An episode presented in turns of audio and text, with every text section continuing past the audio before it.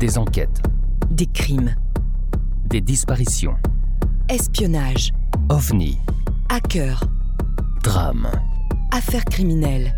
braquages, Des histoires incroyables qui nous passionnent. qui dépassent notre imagination. Pour vous tenir en haleine et vous donner froid dans le dos, Nous allons découvrir ensemble les parties les plus sombres de l'être humain, les parties les plus cachées des êtres qui peuvent être nos voisins, nos amis. Des membres de notre famille. Ou des personnes que nous croisons tous les jours. Nous allons essayer de comprendre pourquoi tout a basculé dans leur vie, Et quand sont-ils devenus des meurtriers? Alors détendez-vous Posez votre casque sur vos oreilles ou montez le son de votre radio. et embarquez avec nous. Entrons dans la noirceur des âmes en perdition, avec Sombre histoire. les histoires sombres.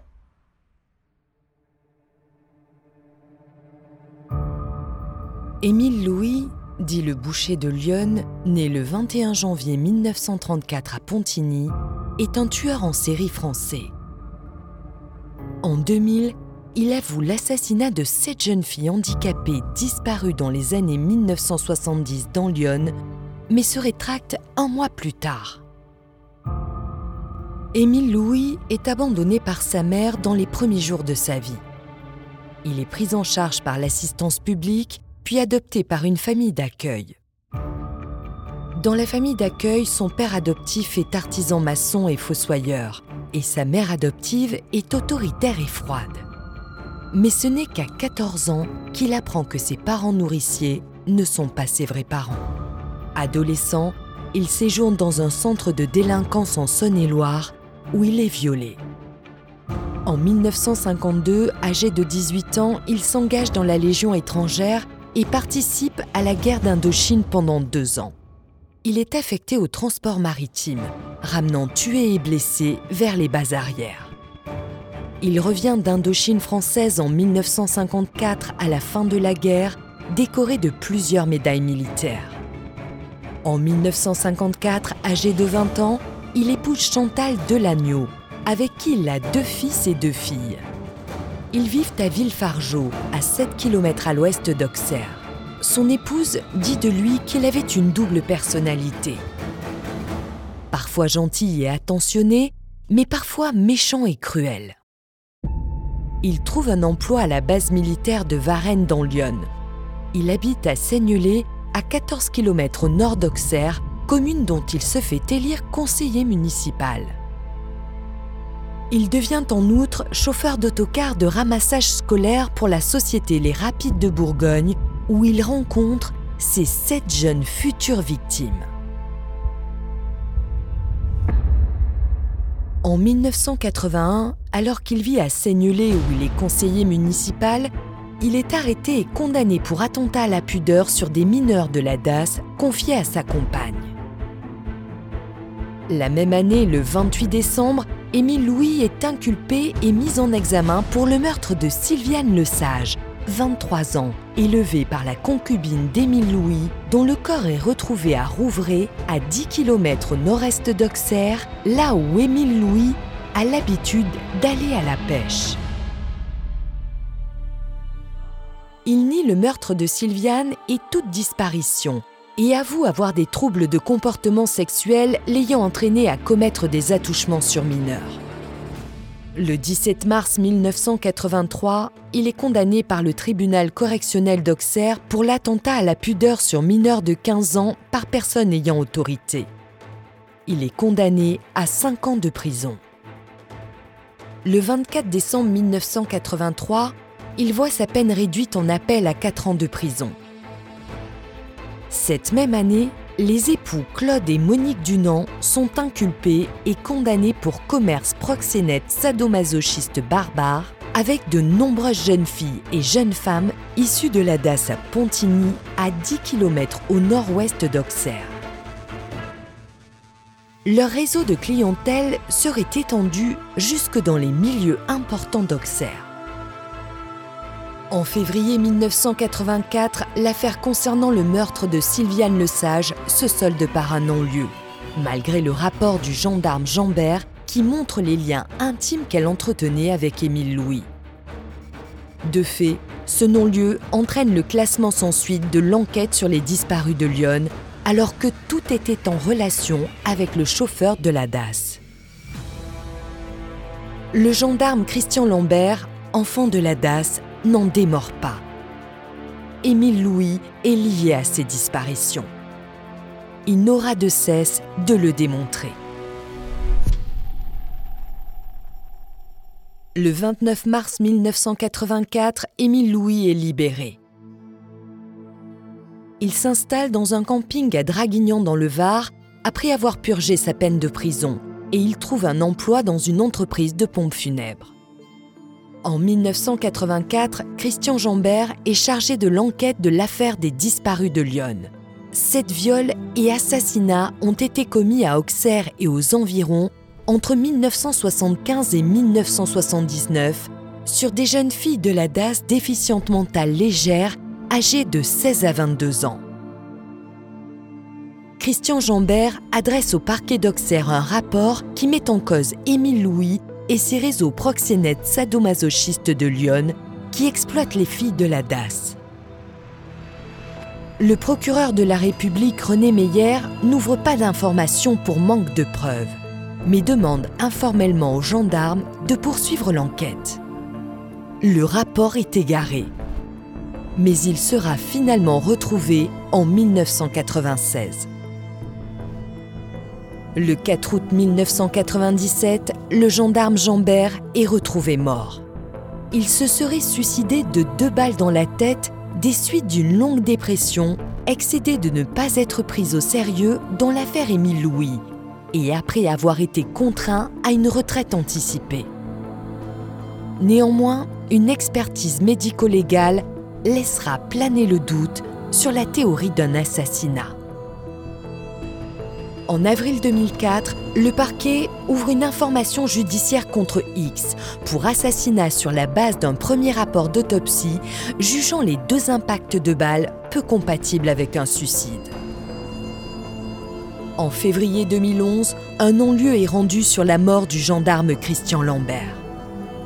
Contrairement à ce qu'avait affirmé l'expert balistique d'un premier collège d'experts, la carabine retrouvée à proximité du corps et dont le fonctionnement avait été modifié par Christian Jambert pour que l'arme puisse tirer en rafale était bien celle qui avait tiré deux balles dont les fragments avaient été retrouvés dans le crâne de l'ancien gendarme. La famille du gendarme fait appel de cette décision qui est confirmée par la Chambre d'instruction de la Cour d'appel de Paris en février 2012.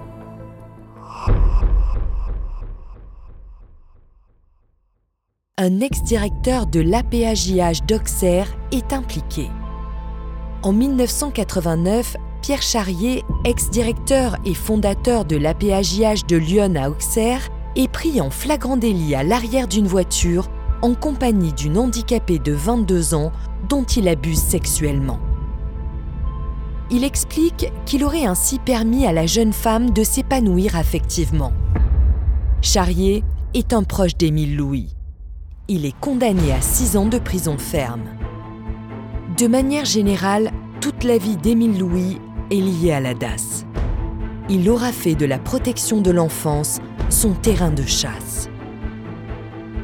Le 23 novembre 1989, Émile Louis, qui est parti vivre à Draguignan dans le sud de la France, est condamné par le tribunal correctionnel de Draguignan à 5 ans de prison, dont une assortie d'un sursis avec mise à l'épreuve pendant 3 ans pour attentat à la pudeur commis avec violence sur mineurs sur les enfants de ses voisins de camping.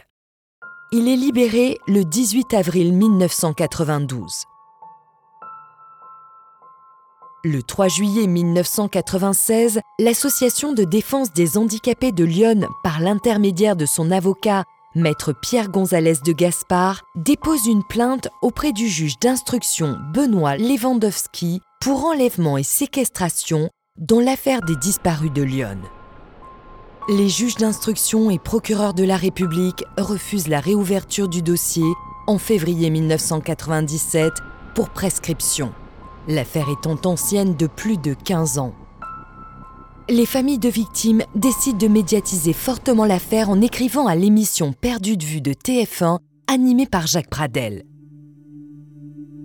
Ce dernier lui-même enfant de la DAS, prend à cœur cette affaire et saisit l'occasion de faire monter son audimat en utilisant son émission pour recueillir des témoignages et jouer les journalistes d'investigation et faire bouger la justice.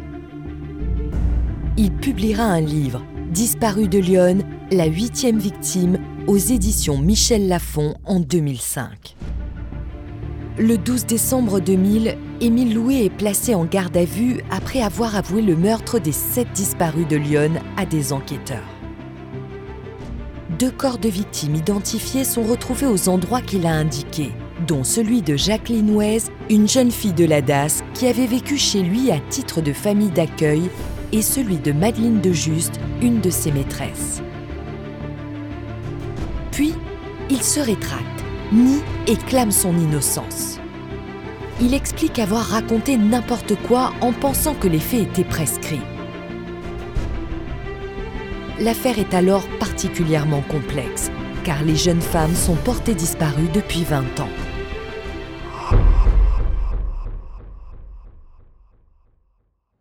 Le 13 décembre, Chantal Paradis, la seconde épouse d'Émile Louis, porte plainte contre lui à Draguignan pour viol et torture commis sur elle après l'avoir droguée aux médicaments entre 1992 et 1995, ainsi que sa fille Karine, issue de son premier mariage, alors âgée de 14 ans. Karine a d'ailleurs déposé plainte en janvier 2000 contre son beau-père pour agression sexuelle. Émile Louis reconnaît les faits devant les enquêteurs, puis nie tout en bloc et clame son innocence. Émile Louis est mis en examen le 14 décembre 2000 pour enlèvement et séquestration. Il indique aux gendarmes le lieu d'enfouissement des cadavres, sur les bords du Serein, à Rouvray. Mais le 16 janvier 2001, Émile Louis revient à nouveau sur ses aveux et clame son innocence.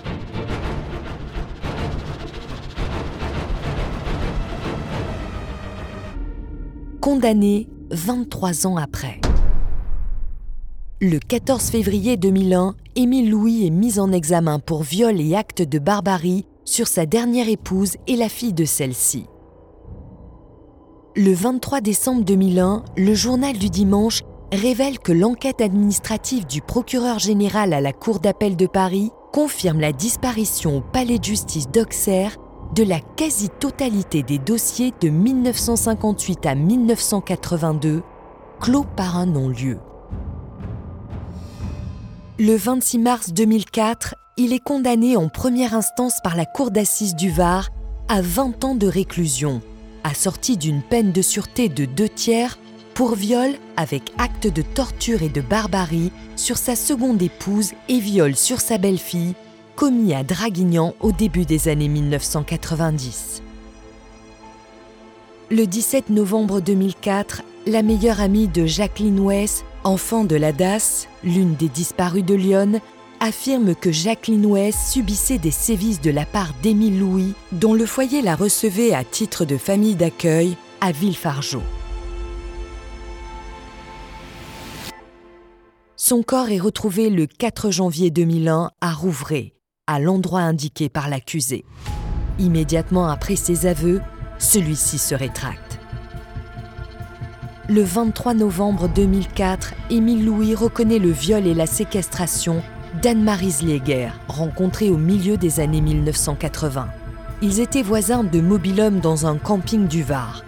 Elle n'a pas porté plainte de peur qu'il ne s'en prenne à ses trois enfants. Le 25 novembre 2004, à l'âge de 70 ans, il est condamné en première instance par la Cour d'assises de Lyon à la réclusion criminelle à perpétuité avec une peine de sûreté de 18 ans après 11 ans de procédure juridique pour les 7 viols et assassinats de l'affaire des disparus de Lyon. Il est également condamné à verser des sommes d'argent au titre d'intérêt pour les familles. Comme il ne peut pas verser de tels montants, c'est l'État qui dédommage les parties civiles. Les familles des victimes réclament de poursuivre le procès pour savoir ce qui est arrivé aux cinq des sept disparus dont les corps ne furent jamais retrouvés. Émile Louis fait appel. Le 12 octobre 2005, la fille aînée d'Émile Louis, Marilyn Vinet, entendue comme témoin au procès de Draguignan, déclare avoir été violée par son père alors qu'elle avait 5 ans, puis 19 ans. Elle affirme également avoir assisté à l'âge de 10 ans environ au meurtre d'une jeune fille éventrée par son père dans un bois à Saint-Florentin, à 30 km au nord-est d'Auxerre. Elle publie un livre, Être la fille d'Émile Louis, dans lequel elle le qualifie de prédateur.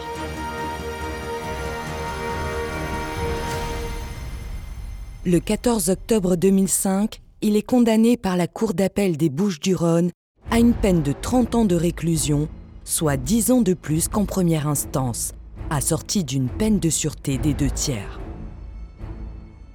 Le 27 juin 2006, les 12 jurés de la Cour d'appel de Paris confirment une peine identique à la première instance pour l'affaire des disparus de Lyon. Réclusion criminelle à perpétuité avec peine de sûreté de 18 ans et dédommagement des familles des victimes. La Cour de cassation confirme cette condamnation le 13 septembre 2007. Il est emprisonné et meurt de vieillesse le 20 octobre 2013. Si tu as aimé, n'hésite pas à liker Et partager Retrouve-nous tous les jeudis à 17h pour une nouvelle histoire encore plus sombre. sur les histoires sombres. Pour ne rien manquer, Abonne-toi sur notre page Facebook Twitter, Instagram, ou sur notre site internet. Soutiens la production de nos épisodes. sur Tipeee ou Patreon Tragiprod te remercie pour ton écoute. et ton engagement. Une coproduction Valérie Marinelli Et Aurélien Nancel, pour Sombre Histoire. les histoires sombres.